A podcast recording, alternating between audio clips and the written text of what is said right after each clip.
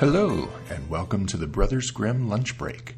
I'm your host, Eric Wagoner, and today I'll be reading The Wolf and the Seven Young Kids. Once upon a time, there was an old goat who had seven young kids, and she loved them as any mother loves her children. One day, she decided to go into the forest to fetch some food. So she called all seven of them to her and said, Dear children, I'm going into the forest, and I want you to be on your guard against the wolf. If he gets in here, he'll eat you all up, skin and bones. That villain often disguises himself, but you can recognize him right away by his gruff voice and black feet. Dear mother, the kid said, we'll take good care of ourselves. Just go and don't worry about leaving us here. The old goat bleated and went on her way with an easy mind, but it was not long before someone knocked at the door and called out, Open up, dear children. Your mother is back and has brought you something for each one of you but the kids knew it was the wolf by his gruff voice. We're not opening up, they cried out. You're not our mother. She has a lovely soft voice, and yours is gruff. You're the wolf.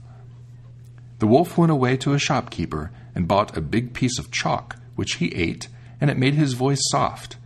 Then he returned, knocked at the door, and called out, Open up, dear children. Your mother's back, and has brought something for each one of you. But the wolf had put his black paw on the window sill, and when the children saw it, they cried out, We're not opening up. Our mother doesn't have a black paw like yours. You're the wolf. The wolf ran to a baker and said, I've stubbed my toe. Put some dough on it for me. After the baker covered his paw, he ran to the miller and said, Sprinkle some white flour on my paw. The miller thought, The wolf wants to trick someone. So he refused. But the wolf said, If you don't do it, I'll eat you up. This frightened the miller, so he made the wolf's paw white. Yes, indeed, that's the way people are. Now the villain went to the house for a third time, knocked, and said, Open up, children, your dear mother's back, and has brought something from the forest for each one of you. The kids called out, First show us your paw so we know that you're really our dear mother. He put his paw on the window sill, and when they saw that it was white, they believed him and opened the door. Yet who else but the wolf stepped inside? The kids were terrified and tried to hide themselves. The first kid ran and jumped under the table, the second into the bed, the third into the oven, the fourth into the kitchen, the fifth into the cupboard, the sixth under the wash basin, and the seventh into the clock case. However, the wolf began to find them and make short shrift of them. He swallowed one after the other down his throat, but he was unable to find the youngest in the clock case. When the wolf had satisfied his desire, he tottered off, lay down beneath a tree on a green meadow, and fell asleep. Shortly after, the old goat came home from the forest, and oh, what a sight met her eyes! The door to her house was wide open. The table, chairs, and benches were turned over. The wash basin lay on the ground in pieces. The cover and pillows were stripped off the bed. She looked for her children, but they were nowhere to be found. Finally, when she got near the youngest, she heard a soft voice calling, Dear mother, I'm in the clock case. She drew him out, and he told her that the wolf had come and had eaten up all the others. Well, you can imagine how she wept over her poor children. At length she went outside, still grieving, while the youngest kid ran beside her.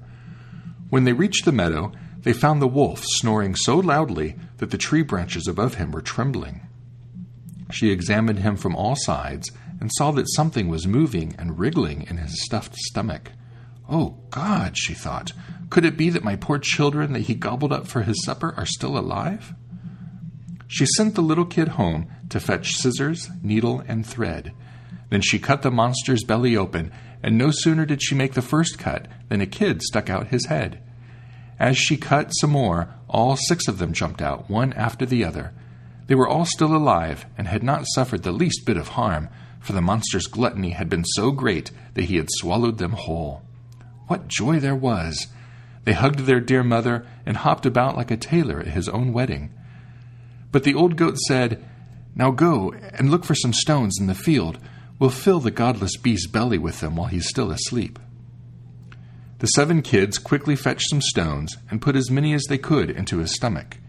Then the old goat sewed him up again with such speed that he did not notice a thing, nor did he even stir.